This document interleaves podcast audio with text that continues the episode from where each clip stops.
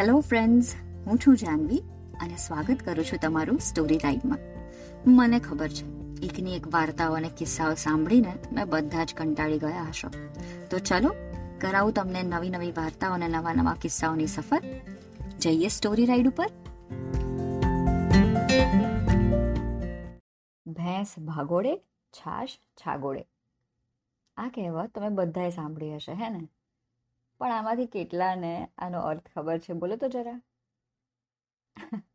ચલો, કંઈ વાંધો નહીં. આજે હું તમને આનો અર્થ સમજાવું. આપણી વાર્તા દ્વારા.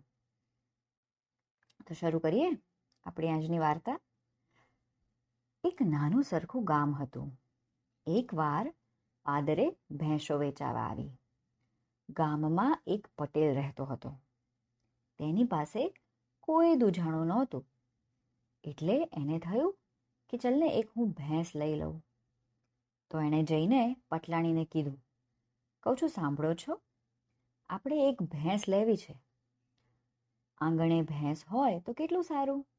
છોકરા છૈયાને દૂધ મળે, બાકી મેળવીએ એનું દહીં થાય, ઘી થાય, ને જે સરસ મજાની છાશ થાય તે આડોશી પાડોશીને અપાય. પટલાણી કહે, એ બધું ઠીક પણ આવી જાડી રેડ જેવી છાશ મારે મારા પાડોશીને નથી આપવી.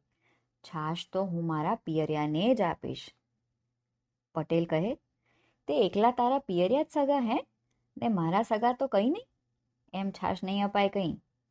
પટલાણી કહે, નહીં કેમ અપાય? અપાશે. ઘર તો મારુંય છે ને. ને ભેંસો તો મારી એ ખરી.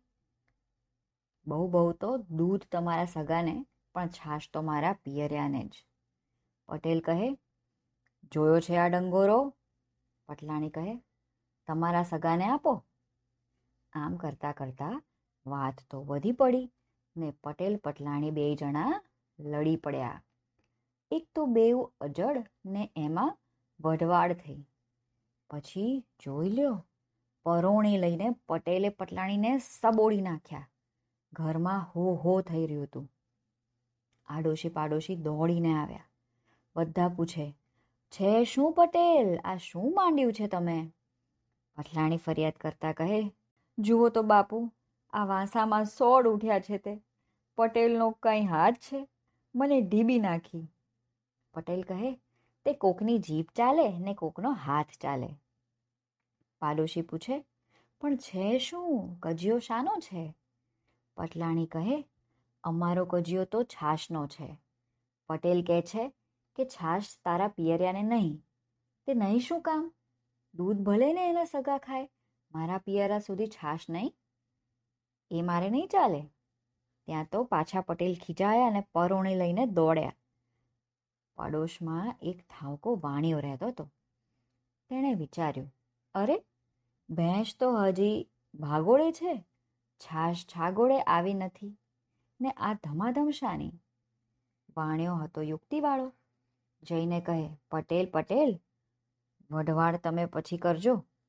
પહેલાં મારું નુકસાન ભરપાઈ કરો.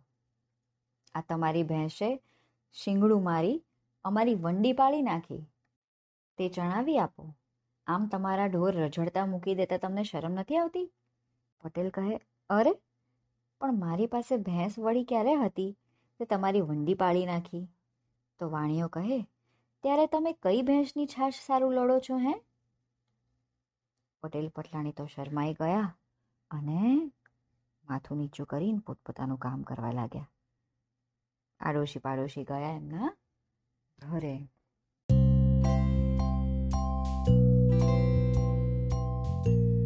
તો જોયું મિત્રો, કેટલી બધી વાર આવું બનતું હશે કે હજી હકીકતમાં કંઈ થયું જ નથી, પણ આપણે આપણા વિચારો કરી કરીને મનને ચિંતામાં મૂકી દીધું છે. અને કદાચ ઘરમાં ક્લેશ પણ થવા લાગે. તો ખાલી આવા વિચારોથી આપણે આપણા ભવિષ્યમાં કોઈ ખોટા નિર્ણયો ન લઈ લઈએ એનું ધ્યાન રાખવું જોઈએ અને સમજી વિચારીને પગલાં ભરવા જોઈએ. તો આને ધ્યાનમાં લેજો, સાચવજો અને આવજો.